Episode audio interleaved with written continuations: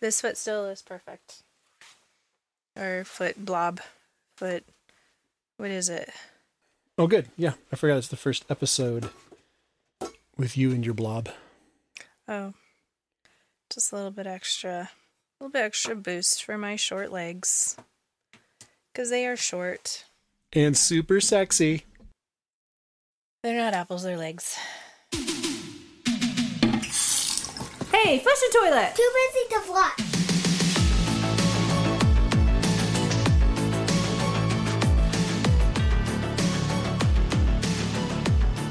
Hey, everybody. Welcome to Too Busy to Flush. I'm JR. And I'm Molly. And if this is your first time joining us, thank you so much for being here. We are a married couple of 15 15 and a half. years, somewhere in there. Um, we've been together for 16 uh, plus, 15 plus, 16. I don't know. I'm going to stop talking about that now. we have four kids 13, 11, 9, and 5. And um, we homeschool. We live in Montana. Um, and this is our. This is where we invite you around our digital table and you can just kind of enjoy life, sit back and relax like we are. I'm drinking my tea. Molly is drinking I'm drinking home brewed ginger beer. homebrewed ginger beer. A friend of mine recently asked me for that recipe, so I shared it. If you want the recipe, we can share it with you. It's a it's a fermented probiotic beverage, and even though it's called ginger beer, it doesn't have it. It has a, the equivalent alcoholic content to kombucha, which is negligible. Uh, I think I'm not sure why it's called ginger beer versus ginger ale. It's basically ginger ale, but just a couple of ingredients and naturally fizzy. And it's good for your immune system or something. It is the ginger, Your gut. the ferment. It's good for you all around. Um, I, Molly, I just want to like just breathe in, breathe out. Take in the surroundings of the studio. It's quiet. This is like a meditation. relaxed. Are we are we doing a guided meditation No. for people this week instead Um, of a podcast? In case you guys, you guys, last week was just short. Felt like just short of a nightmare. And I was filling up my tea in preparation for this episode, and I was trying to remember why. I remember the kids being extra horrible, and I don't remember the. I don't remember why we just ran out of time to record a podcast. Um, um, but it was I had uh, so there. Yeah, it was mostly just stress from the kids, but I had Canavox work Monday, Tuesday, and Wednesday.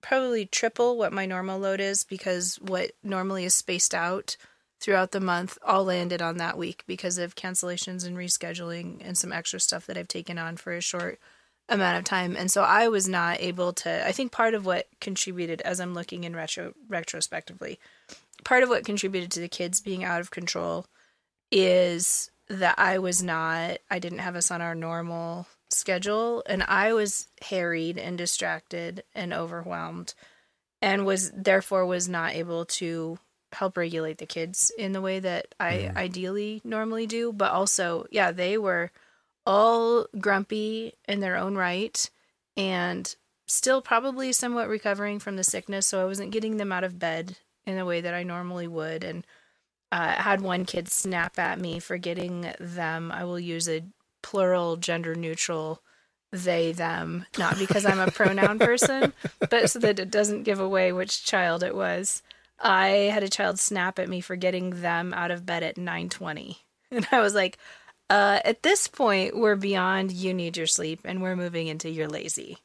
And that's a problem. So starting this week I've been getting that child out of bed at 7:30 except for today because our smoke alarm went off at three o'clock this morning, three eighteen to be precise. that's right. And it was the smoke alarm that's integrated with our house security system, and so it went off all over the house for what thirty seconds, and then just went off, Mhm. And then didn't come back on. It didn't register on our app or anything, but uh, we only had one kid wake up and get really kind of kerfluffled by it. But it was the same kid that I was going to wake up and make take a walk with me so that they were up, moving around, getting some exercise, ideally some endorphins from the exercise, some fresh air and sunshine, vitamin D on their eyes, help the morning sunshine regulate the circadian rhythm and make waking up early early. 7:30 is not early for most people by you know a little bit less painful. Uh this week is not a cakewalk kid wise but i feel like because we're more on it uh it's not nearly as bad as and also they were so amped up about valentine's day or valentine's day as some of them say.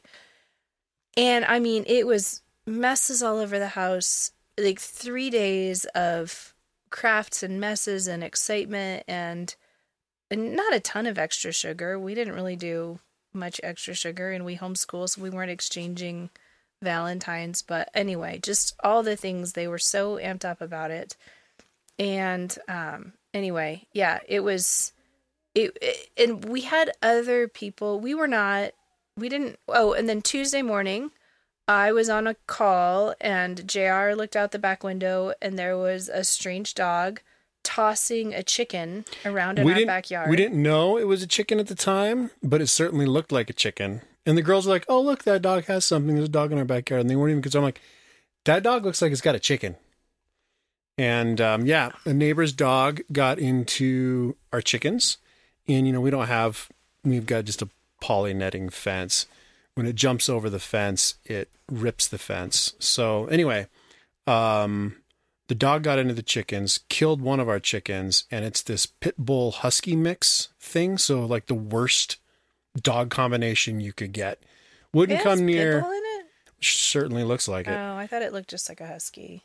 Came, no, came. uh Wouldn't come towards Could- Elise we couldn't I. catch it. couldn't catch it checking out there the and then the owner shows up a lady with two young kids in her car she's on crutches one of her kids is in the hospital all this stuff and you're just like i want to shoot your dog But, but, I also feel badly for you. and- I- it's hard enough and they were mortified of course as Yeah. one should be but So anyway, it was Um, uh, it was it's the first time we've lost. We've known that it will happen because we did not fence out for Mhm. predators. We put up some temporary fencing keep our chickens in and have not come up with a solution to a long term at, solution. at least not an affordable long-term Yeah. solution um so but but we're feeling the pressure to do that because just yesterday no monday today's wednesday monday the dog got out of their house again. They they have small kids. I don't know what their family dynamic is like because they also had a teenage boy here with them trying to catch and the dad was here because it was president's day and he was off of work. So he was trying to catch the dog. The dog was ornery and impossible to catch. So I herded all of the chickens into their little enclosed coop area. But um but they had a teenage boy and then I think some little kids in a car that they had driven over once they realized the dog had gotten out. It did not kill any chickens. There was a chicken that was wedged in between a building and a straw bale, re- like tightly enough that she couldn't get out. I had to pull her out, but she didn't seem harmed. There were some of her feathers strewn about our pen area. But uh, anyway, that was the first time that we've lost a chicken to a predator, which we kind of figured was inevitable, but it's still a little bit of a uh, takes your breath away, kind of makes you rethink things, and then you're on high alert. But our chicken area we can't see from our house. So we can't exactly keep an eye on them and we can't keep them in this tiny Mhm. space. And so uh yeah, it's just a constant when she get when's this dog gonna come back? Kind of stressful way of Yeah. living. it'd be nice if I could, if we lived closer, if I could time it right, where dog shows up, I find out before they notice the dog goes missing, and then I murder the dog, and then I take its air tag and Yeah, throw it on a have to- train. Right. You have to do something with the dog's air tank. Yeah, throw it on the train, and then be like, I don't know what happened to your dog. But here's the clincher to all that is I can't in good like I don't have the constitution to do that. There are a lot of things that I'm not cold hearted enough to do. And I think th- I think somebody's that's one of them. pet. Yeah. Yeah. Um And a know, chicken I mean, on the scale of things, we would probably be pretty upset if our dog killed somebody's chicken and they killed our Oh. dog in retaliation. But the problem is that this is like the dog beelines for our house now when it escapes, and it lives at least half a mile, if not more, away. It's not like this is immediate neighbors. We've never met them before. They don't live in our neighborhood. They live in the next neighborhood over. And so we, but we need to figure out a way to keep this dog out. Anyway, uh, and then just now, as I was coming down to record with JR at two o'clock, and it's now two forty, uh, Lily comes in and she says, "I think this chicken. I think there's something wrong with this chicken."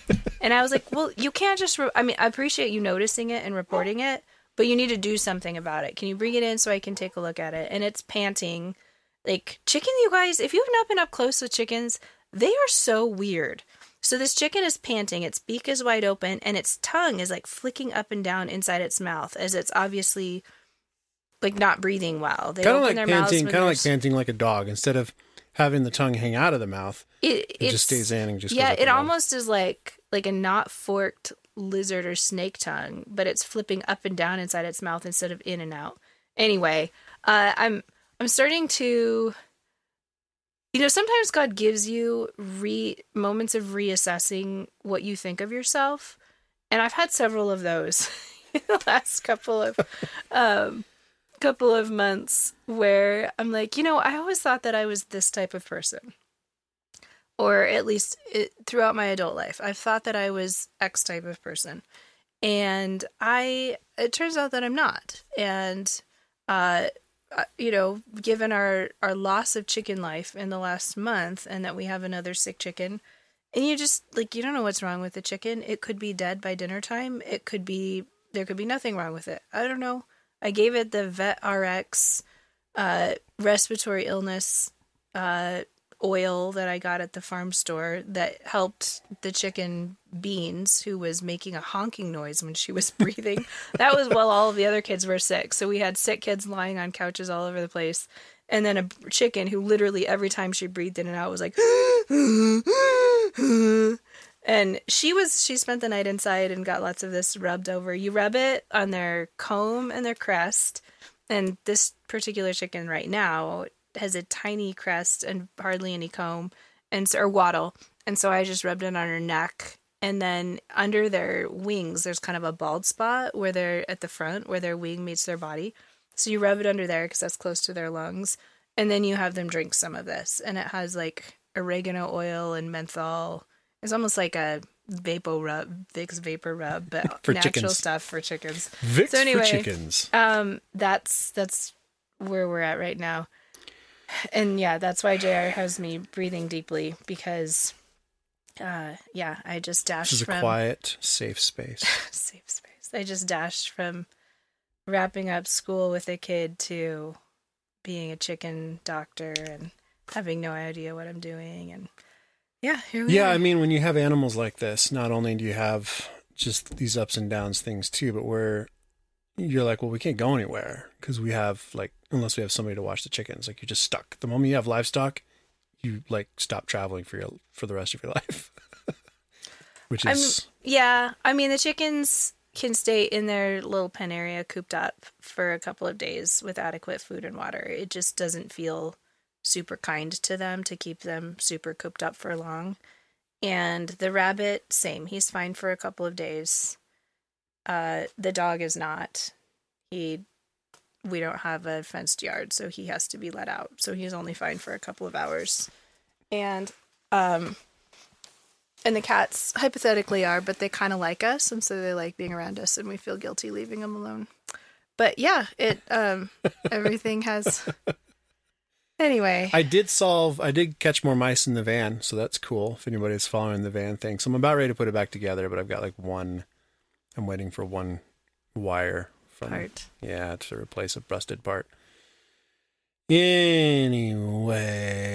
Anyway, I feel like you and I were out somewhere doing something recently. We had a really good conversation about something, and it occurred to me. I thought this would be great for the podcast, but we'll just Well- have it together by ourselves at this restaurant. Well, where we were out was we my mom watched the kid my mom and dad watched the kids on Saturday night and we went out to dinner and then we went to see the Lucky Valentines which JR so you guys might remember I don't expect you to remember but you might remember that this fall JR drove to a town. It's not a city is it? A town? Uh, oh, it's definitely not a city. Close it's called one of the coolest. I would move to Fort Benton. It's, it's called Fort Benton. It's north of Great Falls if you're a Montana person, pretty close to the Canadian border, getting up there, actually right on the Lewis and Clark route.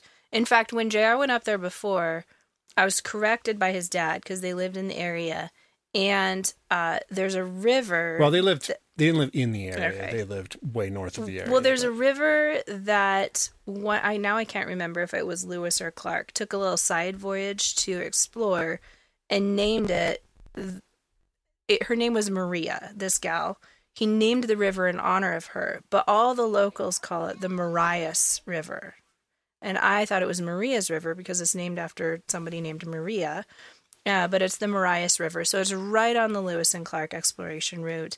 Neat little town, but there's also a a company called Montana Flour and Grains that sells very reasonably priced organic grain that's non-GMO. not yeah and is um so there's Kamut which is sourced from like an ancient grain and a lot of it is grown in Montana and just has a more digestible makeup than wheat for a lot of people and also a lot of health benefits as well as a couple of different kinds of wheat berries and I inherited a little wheat grinder from my mom and so I incorporate fresh freshly ground wheat into some of the gr- the bread and You guys, Fort Benton is just stuff. is.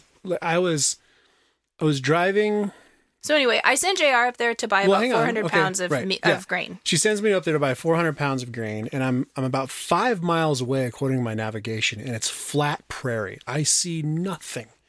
I'm like, I get within like two miles, I still see nothing. I'm like, I should be seeing a town at some point, and it wasn't until half a mile, quarter mile away, I still couldn't see anything, and then I drop down into a canyon in onto the river and I cross a bridge over the river. And the moment I dropped and came around the hill, I saw the town kind of open up in front of me, right along the riverbank.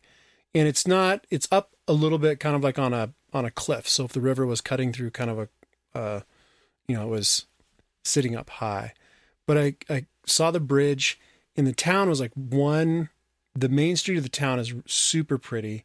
The main street's right on right on the edge and then there's like a walkway and a parkway that whole length. And then on the other side of the street are a bunch of these old historic buildings buildings that have all been completely renovated like two stories with balconies. So you know you'll have this upper story upper level balcony over the street and then the lower level. And i was like oh my gosh this is gorgeous. And so like the first two first two uh So when you so all of this to say you guys, after JR got our grain, he stopped for coffee on his way out of town. Yeah. And was it a coffee hut or an actual coffee like it a was a brick and coffee mortar? it was a coffee shop brick and mortar coffee Okay. shop and the barista asked me about my shirt i was wearing a, another artist's t-shirt and we got to talking about music. music and audio engineering stuff. He's like, "Oh, my wife and I have a band." I'm like, "Cool. What's the name of your band?" And he told me a little bit about their recording, and they went off to New York and did this and that. I'm like, "Well, that's kind of nifty." And it was Fort Benton, so I he's like, "Well, here's our record," and I was like, "Cool." I'll listen to it on my way home, and it was like I said, Fort Benton. I didn't have a very high Expectation. expectation bar, but I was I was just blown away, and it's quickly it quickly became my favorite record of the entire year. I feel like we've talked about them We have, before, yes. but I so JR has talked about them, really likes them, got them connected to play at the place where he does audio engineering regularly this last Saturday.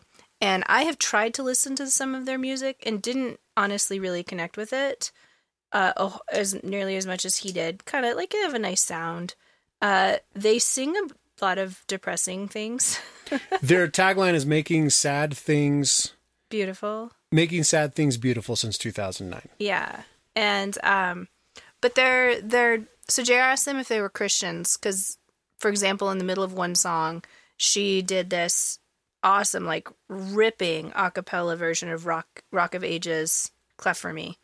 And they don't have that song anywhere out on music anywhere, so I can't replay it for you, which I spent hours looking afterwards because I really loved it. But they were like, "Well, if you ask us if we're Christians, where it's a real long story." And this is where you That was I, his answer, not that her was his answer. This is where you and I really disagree. You're like, "Oh, you're a Christian," and I was like, "Oh no, you're not." if you say it's a long story, I have a complicated relationship with Christianity, the answer is for me, in terms of my assumptions about that person, is you almost certainly don't believe in the cut and dry, clear gospel. I would I would argue that most of the people I've encountered with that answer are on the trajectory to just Okay. wholesale rejection. Yes. But haven't completely wholesale rejected it yet. There's still enough longing, enough built-in spiritual uh spiritual longing and that they haven't And they do. I mean, the the Rock of Ages one is not the only one that they incorporated old school Mhm. oh, hymn lyrics into their music. Although the other one where they were singing "I'll Fly Away," apparently they couldn't include that on their record because they recorded it before it was like what they say like a year a, like two years before what's it the- became public domain. public domain that's the word yeah so so anyway you wouldn't be able to find that one out in their music anyway but i will have jr post they filmed a one of their songs that i will share with jr and he can share with you guys on our show notes where they're standing on a bridge over the marias river in fort benton. And i think the song is called josephine. They have two songs that they recorded on the bridge and one of them is is in my opinion more enjoyable than the other. And then they have another one called oeo literally just the letters oeo that i've been listening to over and over. It's just very catchy and i'm actually going to pull up one of the see if i can pull up the lyrics for you guys.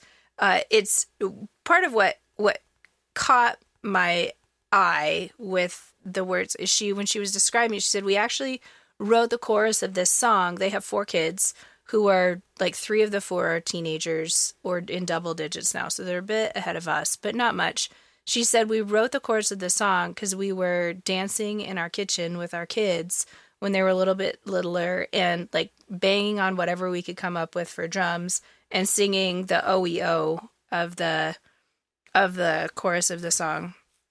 And i i mean part of it i can't figure out who exactly they're talking to at the beginning of the song because he starts singing and he says well she tastes just like communion like a fire in my chest and i was only pushing blood before this before these stones in the road strange ways i haven't known.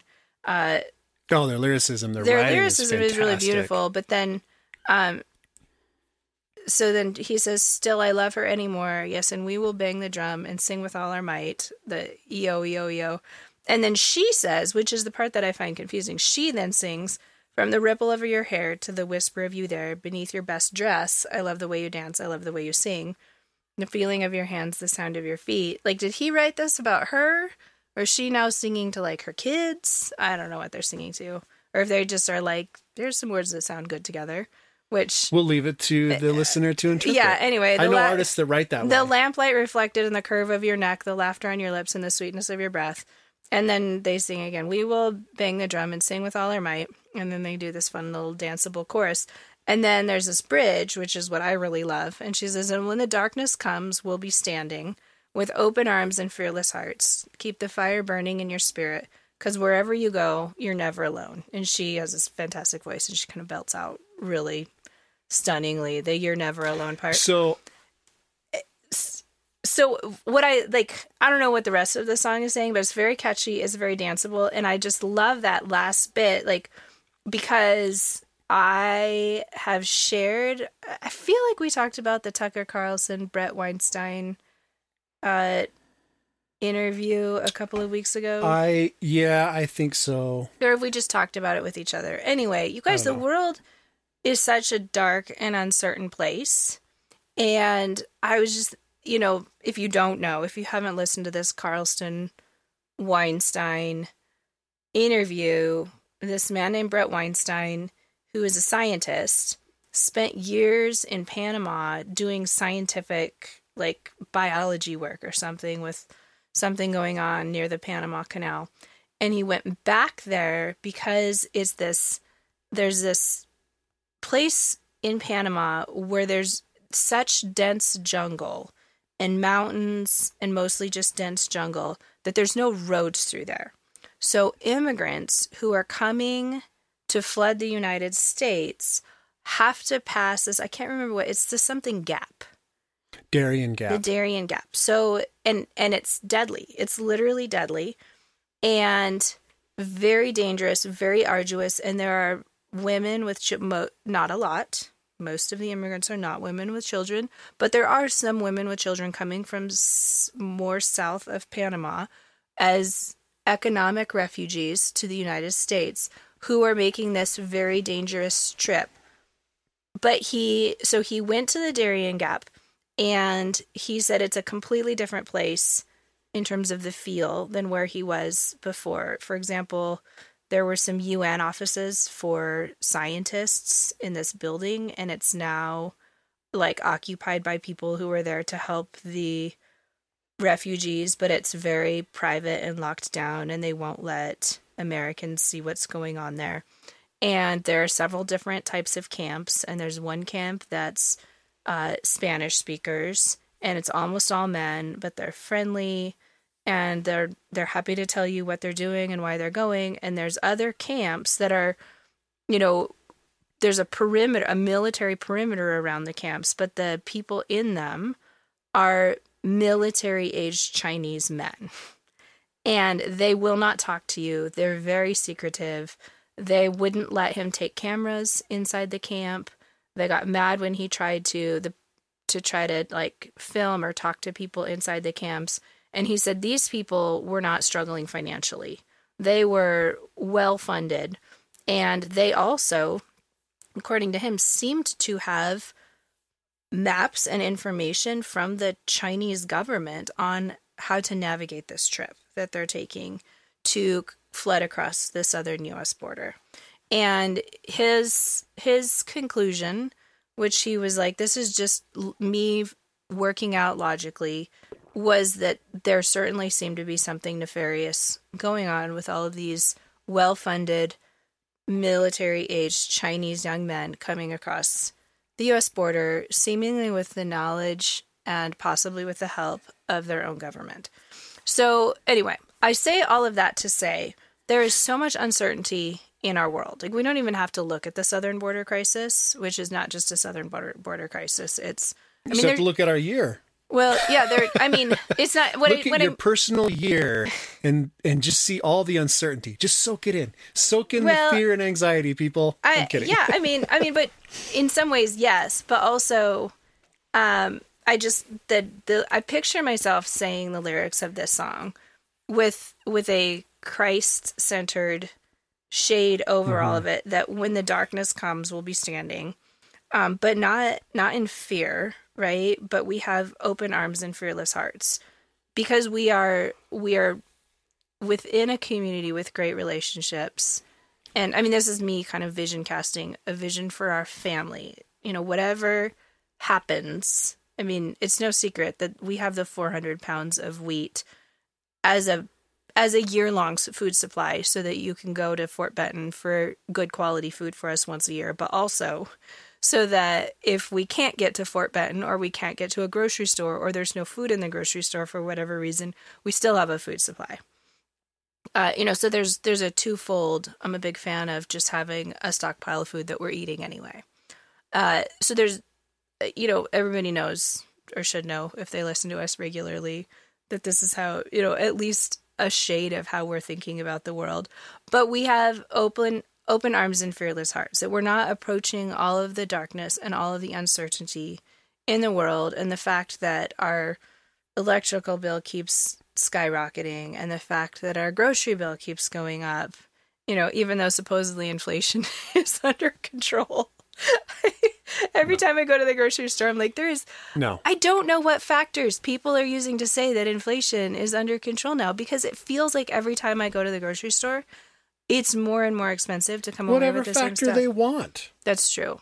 What is it? There's You can make charts say anything you want. There's lies, damned lies and statistics. There it is. Uh, but anyway, when the darkness comes, we'll be standing with open arms and fearless hearts. Keep the fire burning in your spirit, because wherever you go, you're never alone. And I think they're talking about their own family relationships there with wherever Mm-hmm. you go, you're never alone. But of course, you know what we what we impart to our kids and to those on whom we have the means to influence that the way you should approach what's going on with all of the fear and uncertainty in the world. And again, you know, if you were with us la- the last time we recorded, we were talking about World War One, and you know, these children's books end with the main characters dying. you know, like, like nothing about the global situation is cheerful necessarily right now, but we, because of our position in Christ, can approach all of this with open arms to other people and to the to the people in our you know people outside of our family as well as those closest to us in fearless hearts not because we don't live in a fearful world but because we know who wins in the end. And then keep the fire burning in your spirit because wherever you are you're never alone because because god has jesus has said i am with you always to the very end of the age like we're never alone because we have the best accompaniment on the planet you know watching over us and being with us and taking care of us so anyway that's what i think of when i hear that bridge and uh, i'd love to hear if you guys listen to this song and enjoy it like i have for the That's last cool. couple days I my favorite, just because you said it's a favorite song of yours. My favorite songs are on their Losses CD, and it's uh, Swallowed, um, uh, Remedy, Swallowed and Remedy, and uh, The Sparrow are my three favorites on there, which are really cool. Um, I had somewhere I was going to go, and i just kept talking and you, forgot. kept talking, and I forgot, and I took another note, show note and I forgot it. You guys, if it's a little late in the game for me to be telling you this, this is normally something I say at the beginning of the show. But if you wanted to know where we go, I've got show notes in the notes, like time stamped topically, because we don't always know where the shows are going to go. We just sit down and start chatting. it's true it's true i do talks have a lot. I Oh. I remember what I was going to say. stop and take a So breath. this has been really kind of funny, you guys, through a weird contingent of circumstances, and it was actually this concert that made me think of this, because at the concert we'd invited, I invited a whole bunch of people in my world that nobody showed up, and then Molly invited a whole bunch of people in our mutual world, and almost all of them showed up, and for the most part, they were kind of this the single group, single crowd at our church, and um, if you guys know uh, anything about Molly, or if you've been paying attention to over the years to our podcast, you'll know that she has a heart for singles. And uh, it's been kind of funny because this is the second kind of singles related thing we've been a part of in the last, uh, I don't know, two weeks. We had a brief get together at another recently divorced friend's house. She had a bunch of people, a bunch of singles come over, and she hosted kind of a pregame for the church's Valentine's dinner. And I said, Well, I'm going to come and make cocktails for this pregame. And I did. And Molly came and prepped some hors d'oeuvres and appetizers, and we wore matching Carharttish aprons, and it was a super fun time. So apparently, we're you know kind of doing singles things, which is cool. I mean, we used to do that stuff all the time, have them over for Friday night dinners and movie nights and things, and back before we had kids and we were tired all the time. yeah and and before you worked on fridays and saturdays Yeah. Oh, hey, speaking of speaking of um, other life things, uh, I had my MRI results last week too, and I've got a torn rotator cuff, torn AC this is from a ski patrolling injury a year ago Well, not all of this is from that one injury. That one injury, like some of this has just been ongoing forever. Um, so yeah, torn rotator cuff, torn AC joint, torn bicep tendon, and I've got a little bit of arthritis. but they're not completely torn No, they're all None partial them are- tears. And the arthritis is normal, but it was kind of funny because um, the surgeon I had a, I had a surgery consultation this morning because I didn't know, don't know where if I'm going to do surgery or not do surgery, and I'm leaning towards not doing surgery. But he's like, "This is this would all be normal, man. You've got it. Oh, you got a lot, lot messed up in there right now." He's like, "But this whole like, look at all this. This doesn't bother you at all?" And I'm like, "No." he goes, "Man, because that right there." Mm, that it was some sort of buildup from subscapular AC joint stuff. It was just rotator cuff stuff. It's just this buildup, and it's super white and puffy. He's like, normally that you, but I was like, no. I mean, I've had problems. I've just had random little injuries, but didn't think anything of them. And he goes, yeah, that looks like it's been built. It's been there for a while, but Huh. Um, anyway, Molly has me on uh, this uh, potion um, of things that a friend of ours took when he needed uh, hip surgery. He was he was a cowboy. Grew up on a ranch in Wyoming, right? Like li- herding cows with on a horse. And there's a particular type of arthritis that cowboys tend to get from their hips being splayed out. And he was told he needed hip surgery for that. And his wife told me that he'd been slated for hip surgery. He almost couldn't walk because his hip was in such bad shape. And she, through talking to uh, somebody at a health food store, put him on a high dose of bromelain, which is the enzyme in pineapple that breaks breaks down proteins and stuff. And it's supposed to be really good. It's labeled and really good for your digestion system. But then point number two, like the two things that it helps with are digestion and joint health. It says that on the bottle. Joint Mm-hmm. yeah, health. and then the other one was uh, hydro hyaluronic acid, hyaluronic acid, and then biocell, bio, yeah, biosil. bio something. Anyway, Biosil. um, they're supposed to help with tissue rebuilding, and then we I also got an ointment off of Amazon that Jr. can link. That the it's a salve, actually not an ointment, and the primary ingredient in it is something called comfrey, which is the Native Americans would make salves out of it, and they called it knit bone. So supposedly it helps tissue, both bone and cartilage tissue, rebuild itself. It supports that, and it's a topical thing. You don't take comfrey internally. And you can grow it yourself. I have the seeds to try it this year, but I didn't get the seeds in time to get it in the ground last year. So I bought this Dr. Christopher's off of Amazon that came highly recommended. And we're going to see if we can't help JR with some shoulder healing and as well as you're going to do some targeted PT for Yeah, I think we're going to do some targeted PT, and I don't, I don't need, as the doctor said, I don't strictly need surgery. It's it's all dependent on range of motion, usage, and pain level, and I can live with everything I have Sometimes, right I mean, you go through times where you can't even lift up a stinking box. Sometimes. you can live with the pain levels that you have now. Yeah, but but anyway, we're getting old, you guys. that was a fun. and That's live- another fun. Add that to the whole week of madness. thing. Yep. Um. Okay, so something more cheerful and interesting to discuss before I go back into the madness. Alcohol. Uh, I, you guys, I have discovered cooking chicken drumsticks. It's my new telling everybody about them. Did we talk about this last week? I don't think we talked Week about it. I don't think we did. Did we? I don't think we did. I don't think we did. Go ahead. Okay. Well, who cares? We'll talk about it again because we have a new listener. A new listener? I'm confident we're going to have one new listener this week. Okay, cool. So, well, new listener, if everybody else has heard this out here, this is for you. It's possibly God ordained that you heard this from us today, just for you. Uh, Awesome. so, so chicken drumsticks are dark meat like wings, and they you eat it off the bone, similarly to wings. It is a third of the price of buying wings. Go to Costco, get the chip chicken drumsticks pack. You can get a whole pack of it for seven or eight dollars. And I'm bringing some. We're going to visit some friends in for a ski trip this weekend. I'm going to bring two packs because they have two teenage boys, and I assume they'll eat the equivalent of one pack just themselves. But so you, I, I'll have Jr. share this recipe online or on our show notes. But you, you just put them on a sheet, preferably with like a tray above it, so the juices can drip out.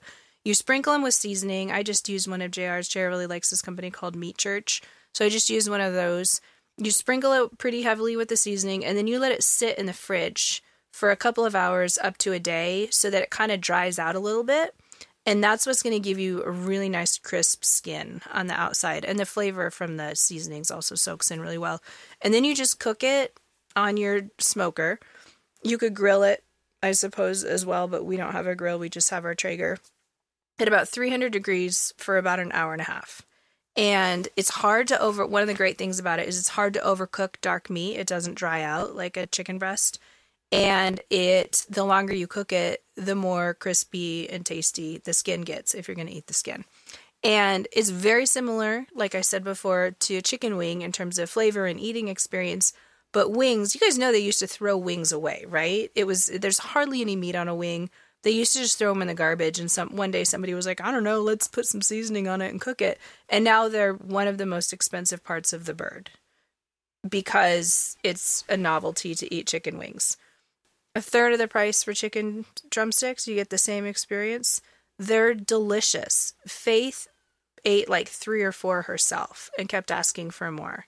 And so, anyway, I'll have JR share this link, but if you're having, if you have a Traeger and you're having a crowd over, it's a really easy, hands off way, really affordable way to feed people a fun meal. So, anyway, uh, chicken drumsticks. Also, last week, I found a recipe for homemade Nilla wafers. You know, like just good old Nilla wafers, like you eat out of the box or you put in banana pudding if you like bananas.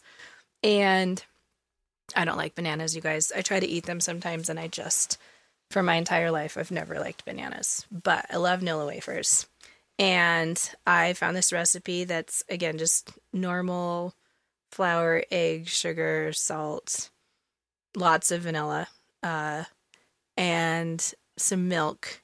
And it's very time consuming to make them because you put teaspoon half teaspoon sized balls on your tray.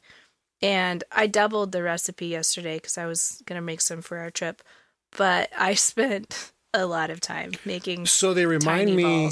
they remind me, you guys, if you want to know what they're a little bit like, they're you know those little bags of like Chips Ahoy that you can get, the little teeny ones. Mm-hmm. They remind me of those, but way better flavor. Yeah, mine. I, I must not be adding enough milk to it because they don't flatten out like the ones in the picture of the recipe that I found do. They're they're more shaped like those tiny Chips Ahoy bags.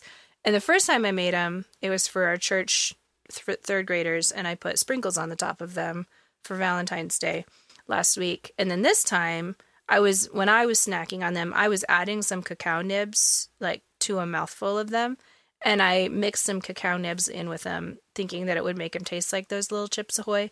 It doesn't really. You can't really taste the cacao nibs. It just makes them a little bit crunchy on the inside. I don't know. I thought I tasted them. Do you taste them? For sure. Okay. So Yeah. anyway, One of the girls last week, uh, our third grade girls, like I watched her take one. She looked at it, kind of cocked her head, took a bite, cocked her head back, and was like, nodded her head, and threw the whole thing in her mouth.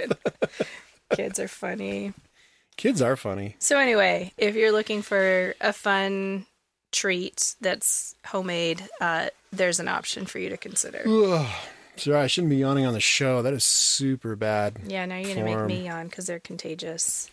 I did, you guys. I did go back to my uh, Pique green tea for mornings now, except this morning. I met my I met the guys from my Wednesday morning Bible study this morning.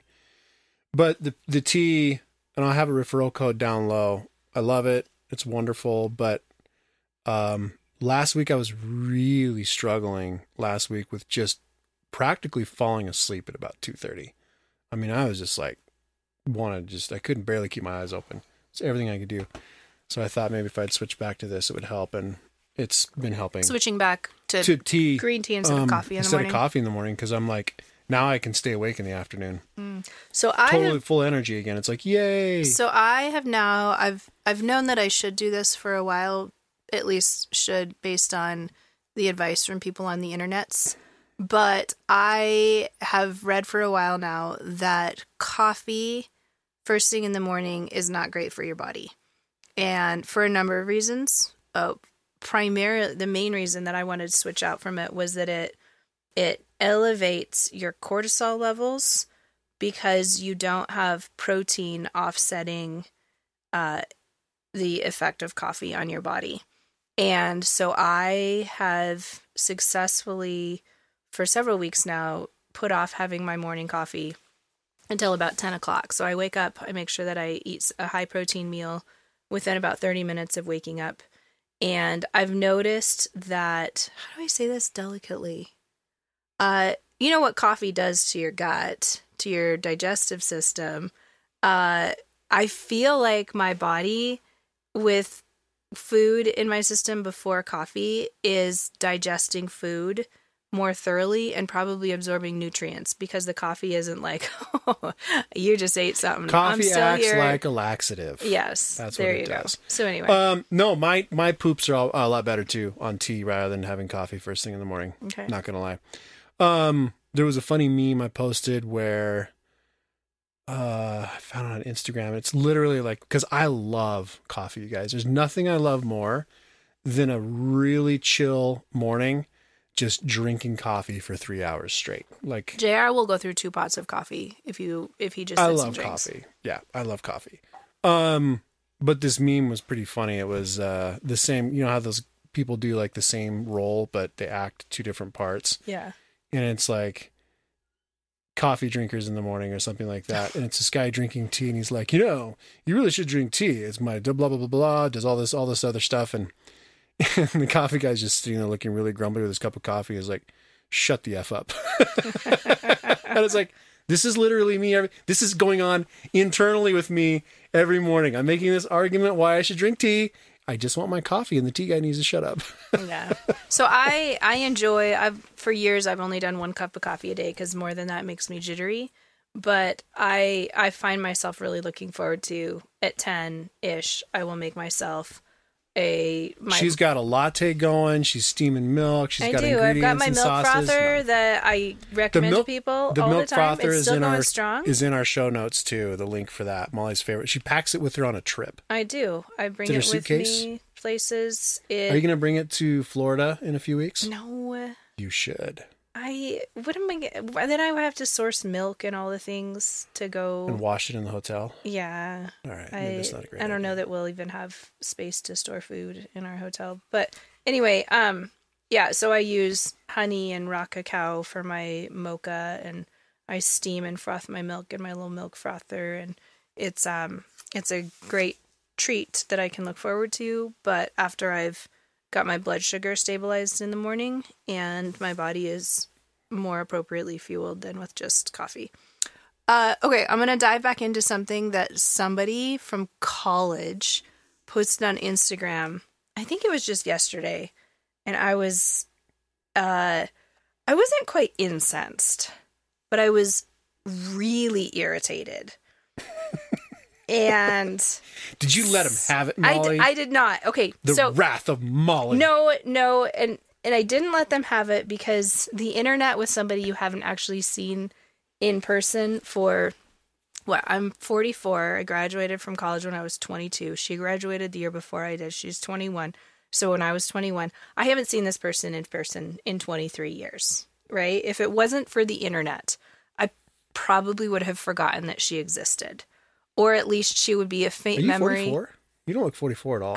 I feel good for every I feel every day of it. Ah, you look really good for 44. Um, so you know, so it's just one of those funny things that the internet makes your circle and your exposure wider than it necessarily you were designed for it to be. Right? You're designed to have a network of in-person relationships, and sociologists will say, you know, you you were designed to have this many close friends. You know, a hand, a very small handful of close friends, and then this network of decent friends and then a broader network of, of acquaintances. And historically speaking this has been true of humanity. the internet is my broader network of, of acquaintances. well right. So so the way that humans actually have relationships and think about relationships has changed because of the internet.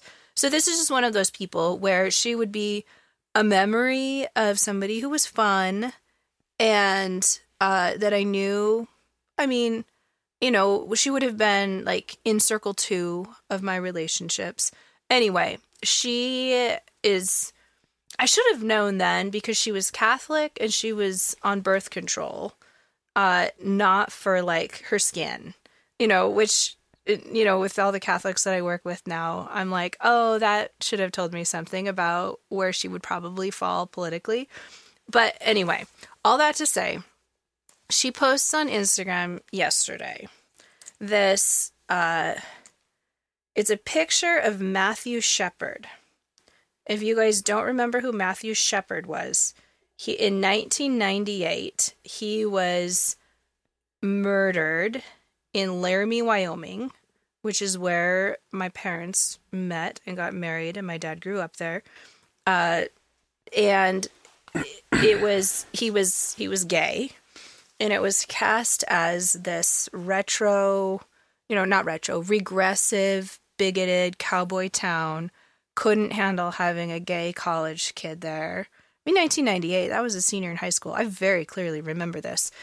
And um, so it's cast in this way. He's brutally murdered, and it makes national news. There was actually a play made about his life and death, and then high schools around the country performed this play.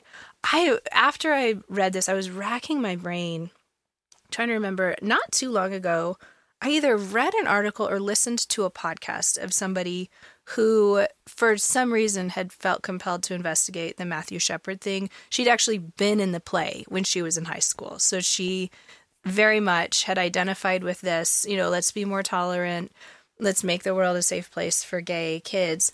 It was 100% a drug deal gone bad, and he tried to screw over two other guys that he had had sex with. So these guys were not bigoted, like they were in the gay community, but he was trying to rob. I remember them. hearing about he, this. It was it was absolutely a drug deal. There was the guys yeah. who were eventually arrested were part of the gay community at his in his college, and he was trying to steal drugs from them. Is how this all went down. Uh, but he is now enshrined in national memory as the gay kid who was beaten to death because he was martyr. gay. Yeah, one of the first gay martyrs in modern America. So so this meme that she posted was a picture of him, 1998, gay student beaten left for dead on Wyoming fence. And then underneath it is 2024. Uh, there was a non-binary teen named Nex Benedict who died after being attacked by peers in a school bathroom. Now, I have not at all had the time to research anything about Nex Benedict. I feel like I've heard some of this stuff on the peripheries. Uh, Nex appears female to me as I'm looking at this picture. Nex also appears to have blue hair in one of the, the two Nex pictures. is non-binary, so it could be female or male. Yeah, doesn't but, identify but, with either. Right, but facial features, Nex is a girl. I mean, you can't you can't actually change like bone structure in your face. Nex is a girl. Um and here's here's the part that just Okay, so first of all, we're equating... Molly's incensed now. She can't even speak. No, okay, so so there's so many ways that you could take this down. And the the question that was on me as I'm thinking there are so many ways I could take this down, starting with the Matthew Shepard thing, is you can't equate. I don't know the circumstances under which Nex died. I probably should have researched that before starting to talk on the air right now, but I didn't. Uh, what I do know is based on what I know of the modern American media, the circumstances of Nex's death are probably different than what are being published. Uh, I never trust something the modern American media tells me about something in this realm. I mean, Matthew Shepard had entire plays made about him, and that was while we still mostly trusted the modern American media. Okay, so so that's point number one. What are the real circumstances of Nex's death? Nobody knows. I mean, odds are good if I had to make assumptions that there were probably drugs or mental health disorders in play. That's just a guess offhand. So so that was my first don't equate Matthew Shepard with some. If somebody had a like actually died from being targeted as a sexual minority, don't equate it to Matthew Shepard because that's a false equation. My second is okay. Do we really trust what we read? My third is so then it goes on to this uh uh this okay i'll just read it. You took away their books you took away their health care you took away their ability to use the right bathroom you fired the teachers who kept them safe you demonized them on television on twitter all in the name of quote unquote protecting children. Okay so now they're laying nex's death at the feet of people like me. Yep. Who are like hey guess what? I don't want books depicting very graphic sexual things in the children's section of a public library or in a kid's school library. And I know that these things are happening. And I know that people aren't blowing them out of proportion because I see videos of people reading excerpts of books that are very pornographic in like school board meetings and they shut them down. They say, You can't read that aloud. This meeting is televised. You can't say things like that. Mm-hmm. In a public sphere like that. And they're like, why is this in a school, in a public school library where a second grader can read it then? Like, very that's okay. graphic descriptions of sexual acts that are being done sometimes by like children to their teachers. And these are all being, or children to aliens or whatever. I sent JR an excerpt of a book that's in two of the three public high school libraries here in Billings. And I did not follow up on this, but it's ostensibly this Japanese anime graphic novel sort of thing. And uh, it's the teachers are aliens who are maybe like invasive. I, I don't know. I don't know exactly the The premise was these teachers were aliens who were trying to invade the planet or something like that, and the students were then forced to kill their teachers who were actually aliens. Yeah. Um, and and so the idea is that they're encouraging them to shoot their teachers, and so so right. So there's this premise, but also there are things in it where the students are like, I've always fantasized about shooting up my classroom, and now I actually get to do it. I've always wished I could kill my teachers. Like these are actual quotes in a book that's in a public library. That's not sexual, but it's just it's astounding to me that people get defensive mm-hmm. of what our public funds are going to put in the hands of like so when I wrote a letter to the school board about this, I was like if somebody were to write a quote from this on a sticky note and put it and leave it in a bathroom, you would evacuate the school. And there would be a full-on investigation and this would literally just be a quote from a book uh, that you're putting in the public library or in the in the library. Like if you can't have a student write a quote and leave it on a sticky note on a mirror in a bathroom, you probably shouldn't have that book available to your students. It's ironic to me too that in some parts of culture people are just anti certain parts of literature so much so that we have to like basically burn bad books. And here it's like we've got to protect these books. Yeah, These like we can't. We took our- Laura Ingalls Wilder out of the public libraries because Ma had a very typical opinion in those days about Native Americans.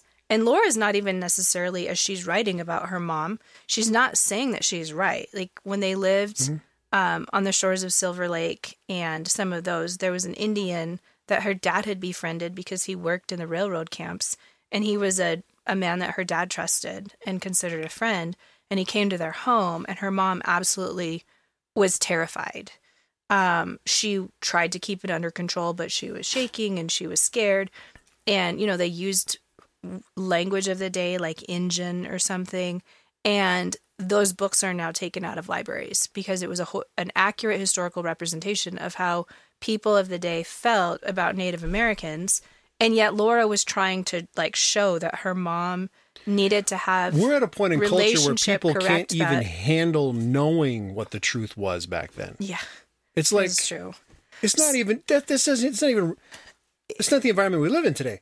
You can't even handle knowing what that was like. Which, That's to, amazing to To be fair, I want to try really hard to not be that person, because there are parts of our our own history. So, for example, um, one of the World War One books that we read a couple of weeks ago was uh, there was a they're called the Harlem Hellfighters. There was a regiment of uh, this, you know this is World War One. So what, thirty years after the Civil War, almost forty years after the Civil War.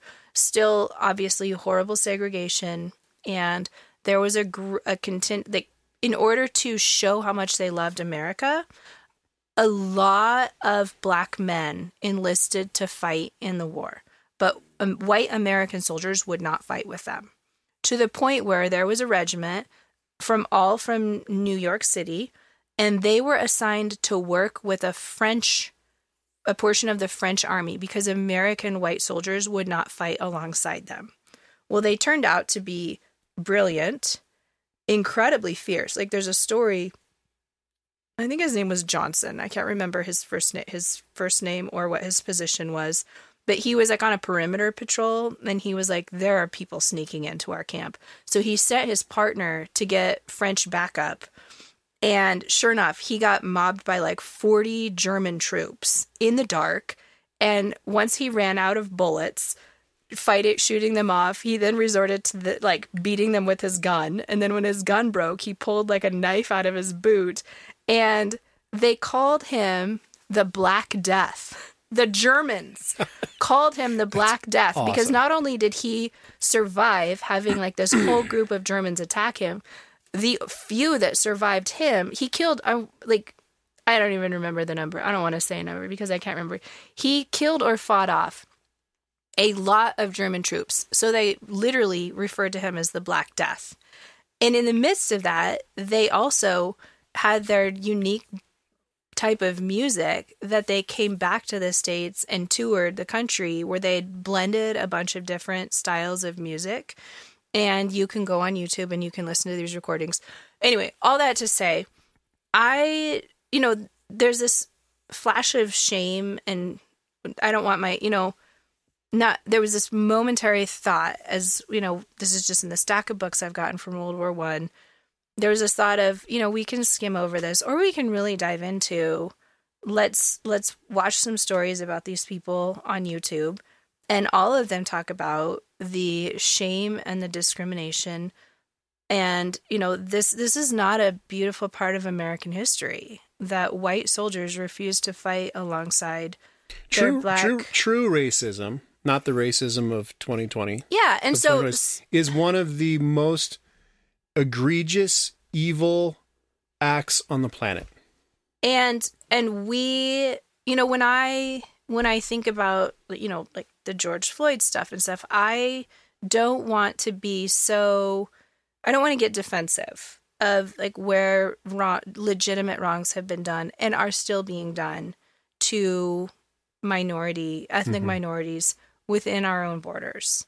So i don't want to get defensive or shy away. And whenever you know i see somebody on the you know on the opposite side reacting to something i want to make sure that i'm not their mirror image of it from the conservative side and i think that the tendency of my heart is to be that way Yeah. so so all that to say um you know the book banning and stuff it, it trying to get Laura Ingalls Wilder out of a public school library because of Ma's attitude toward Indians, though, is very different than banning books that are introducing age inappropriate concepts or just flat out inappropriate, no matter the age, to kids. And also, we're not trying to burn the books, we're just trying to keep them in their appropriate place. Like, I mm-hmm. suppose if, I suppose.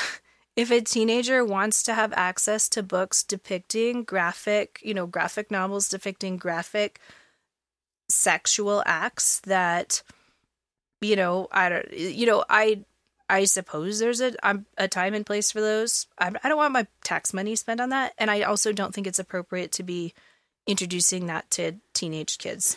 Anyway so so the the book banning you know like you you banned their books. We didn't take away their books.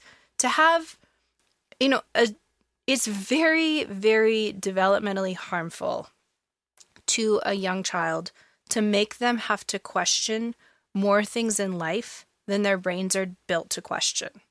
So, for a kindergartner, for them to have to start figuring out if they're a boy or a girl, which Erin, who listens to us, texted me the other day because she has a kid who's at the age where they just go around going, the dog is a boy, and dad's a boy, and mom's a girl, and I'm a girl.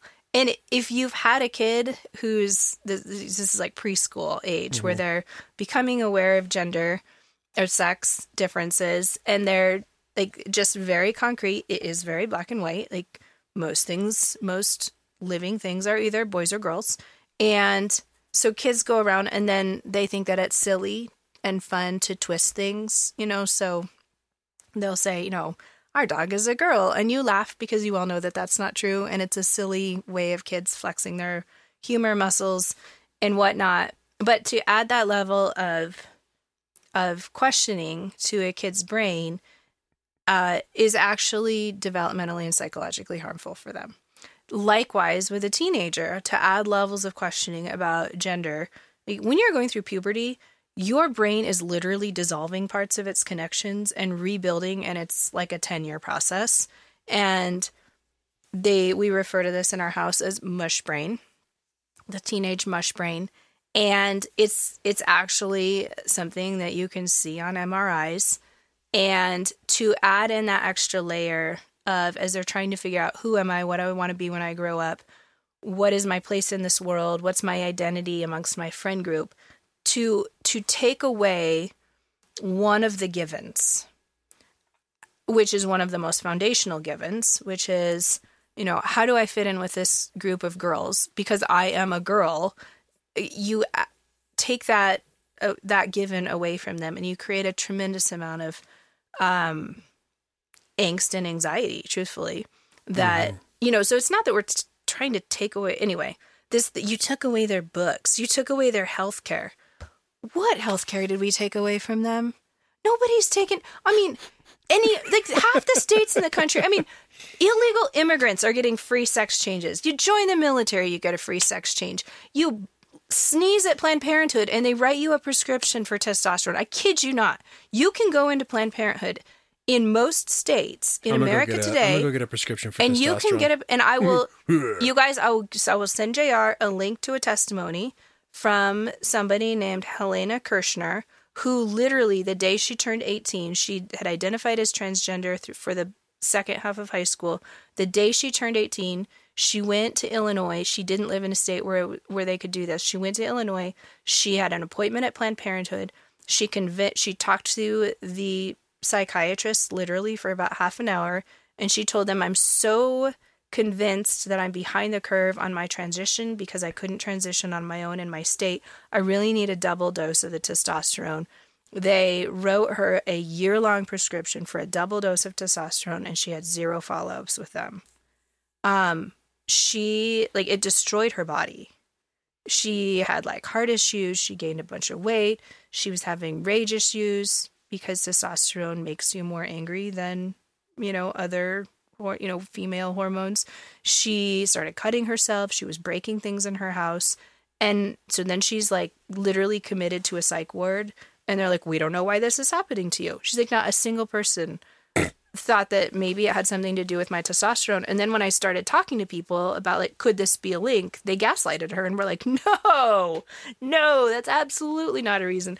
By the way, uh, transgender shooters are on the rise, female to male transgender huh. shooters who Imagine are that. on testosterone.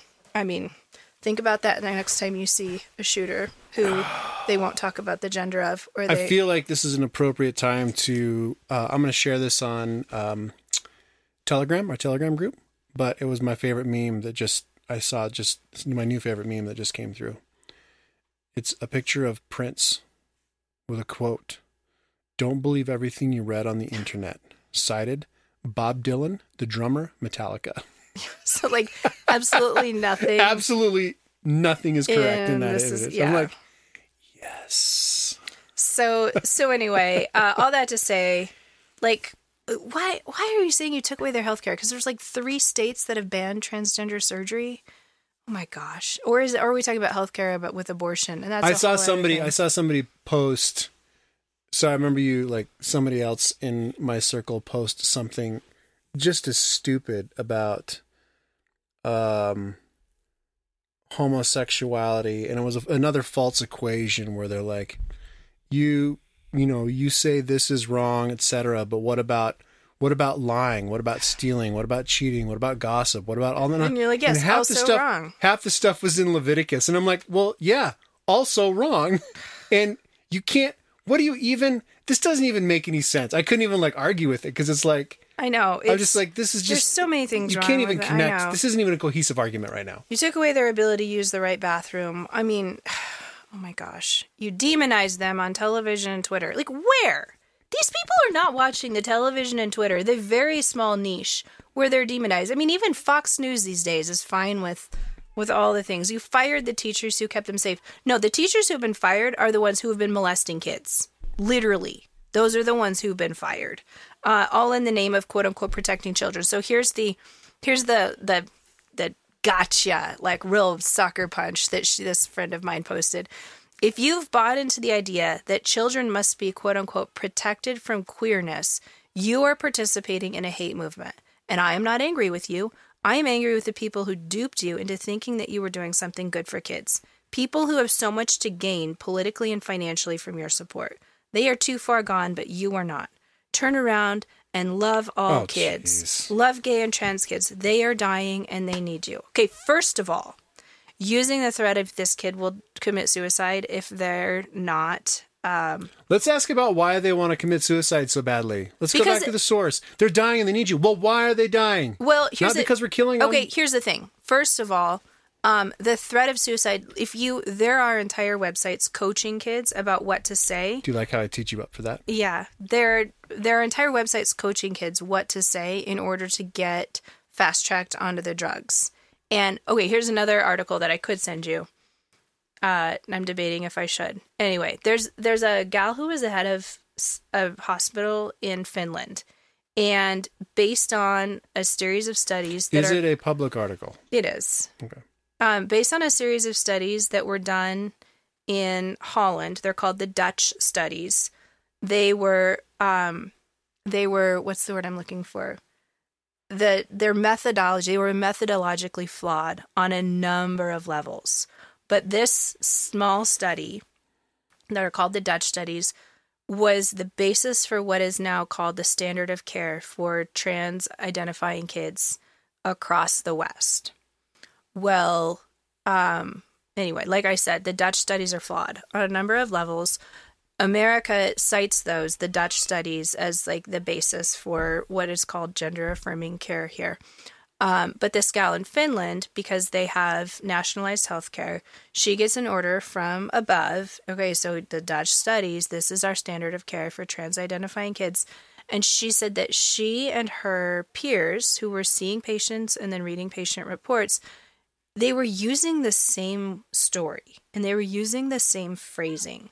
And so they started figuring out that they were getting coaching online from different websites about what to come to the hospitals to say, to the psychiatrist to say in order to get on the gender affirming care, which is hormones and and eventually surgery path. And so she was like, you know, I'm a scientist and my peers and I scientifically started to find this really fishy. Long story short, Finland has decided that the Dutch studies are bunk and they, like a lot of Europe, doesn't do gender affirming care anymore because they believe that there are mental health issues at the root driving kids' disease with themselves and their desire to transition those those deeper issues are things that psychiatrists can and should be dealing with without permanently mutilating the bodies of these kids and furthering the delusions that they're having. But one of the things that kids are getting coaching on is to threaten to commit suicide. And then all bets are off. Like if if this kid's going to die by at their own hands if they don't get this gender affirming care, the parents and the other people who might oppose it, their hands are tied, right? Like, well, if you don't do this, your kid, you do. Would you rather have a dead kid or a trans kid? Is it You should anonymously inundate this gal, this friend of yours, you- with articles and research. you can't anonymously inundate something. So here's okay. You all can. of this to say, All of a sudden, you start getting random emails. literally, I haven't been. I don't know how to get in touch with her except for Facebook and Instagram. Okay, never mind that. Um, but okay, so this actually goes to the other. So, like I said, I can Fake I can pick apart literally every part of this because it's silly.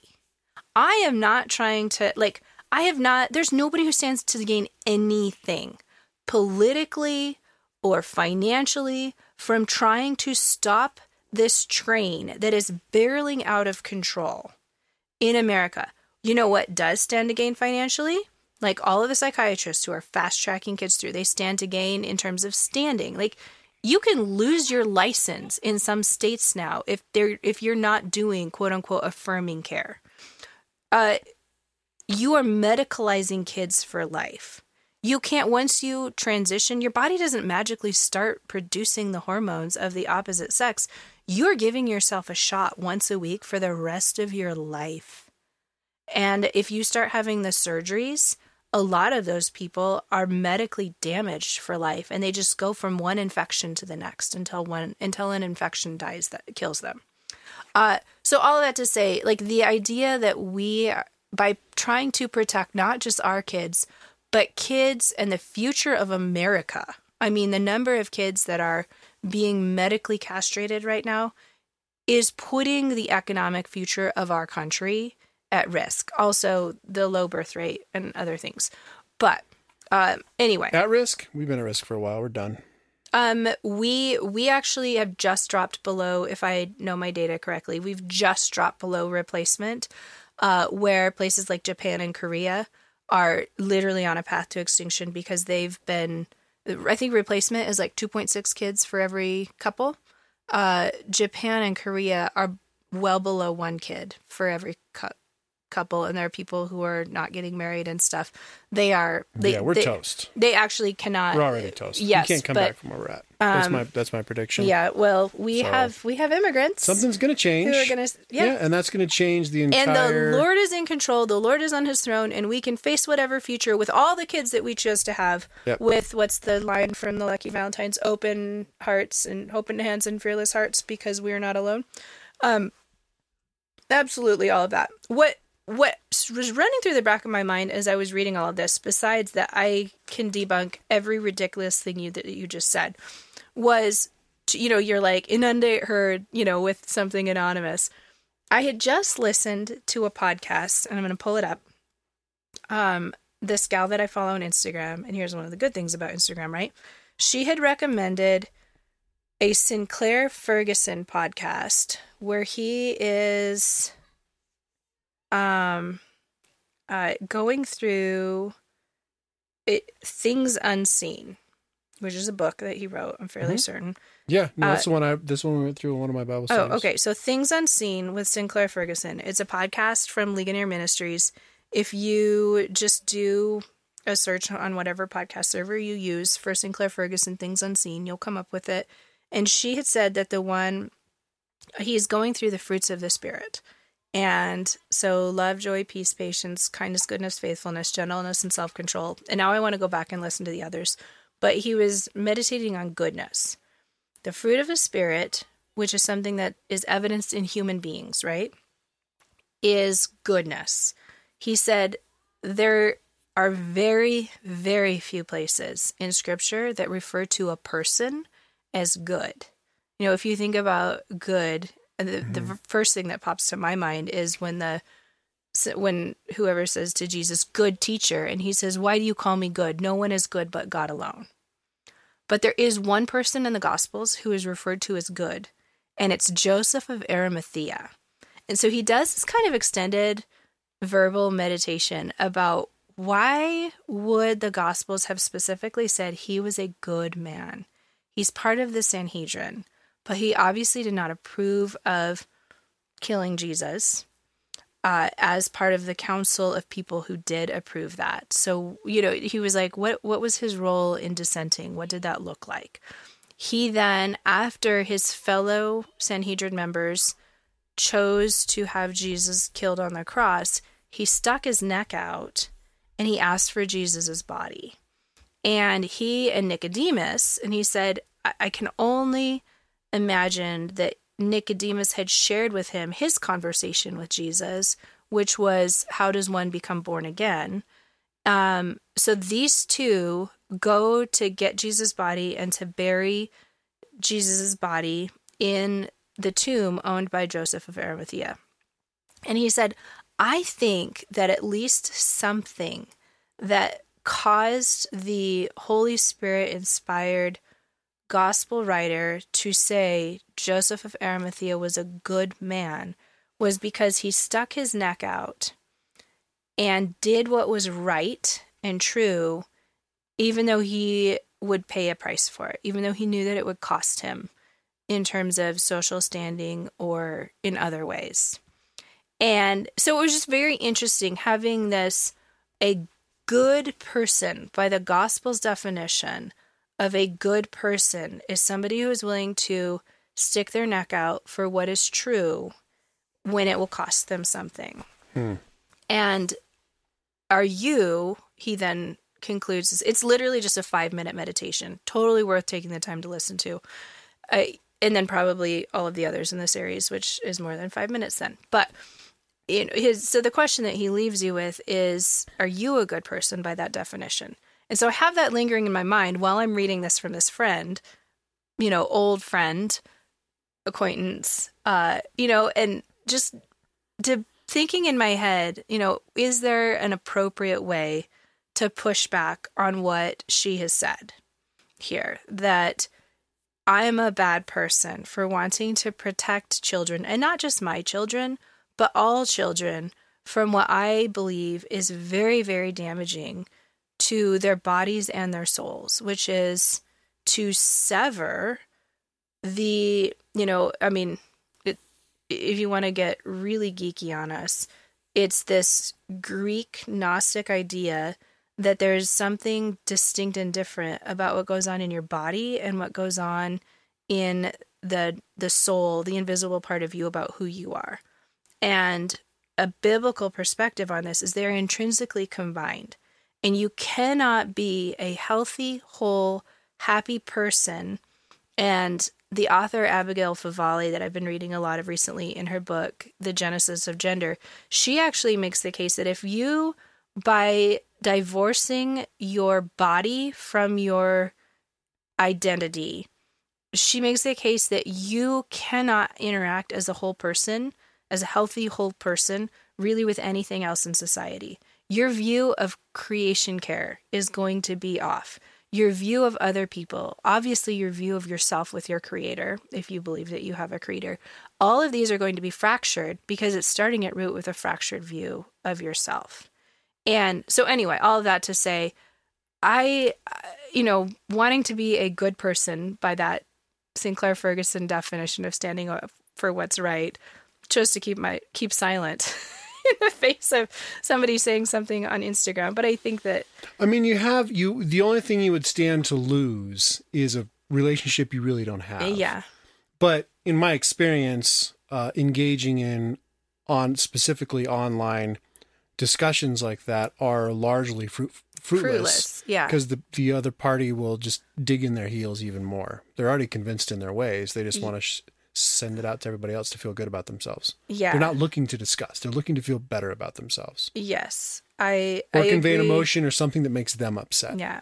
So uh, the fact that I've now spent almost an hour talking about it and, and mulling it over makes me wonder though if there would have, you know, if for my own conscience, if I should have said something. Still still time. Uh, it's probably gone from her stories, and I don't really want to like chase her down. But, um, you know, I'm now mindful of is it Timothy? Where is it? Always be prepared to give an answer. Why don't you why don't you post it on our blog and pick it apart there over a series in one post or over a series of posts? I'll think about be it. some good. Be I- some good. You could keep her time for it. anonymous, but that would be some really good uh, material Food for for everybody. Yeah. Um. Anyway, I'm going to stop you though because we're at an hour, well over an hour. Yes, well Um, over an hour. Long time over an hour. So you know what? We're just given- giving people their money's worth because we didn't I was we didn't record last week. Oh, that's just what I was going to say. Yeah. So, you guys, there'll be a lot of notes in the show notes. Um, I'll link most of the stuff that we've talked about here that's relevant. Um, if you want to join our Telegram group that we mentioned once or twice, uh, that is a private group on tel- private chat group on Telegram. There's about I haven't looked at recent memberships. I don't know how many members are on there right I now, I think there's 59. but um, probably about 10, 15 of those are really active, and the rest just pop in every now and then. Um, so that said, the biggest uh, there's another the other way you'd like you can reach or get a hold of us if you want to is through our website www.toobusytoflush all grammatically correct dot com or tb the number 2f dot com. We also have a, a Rumble account and an Instagram account and a Facebook account, although we don't post too often there to either of those. So uh, or check those very regularly. So the best thing you would want to do is get a hold of us on the old emails. Um, if you go to the website, scroll down, there's a send us a postcard. That's what I'm. That's that. Um, man, my clothes is really disjointed tonight, today.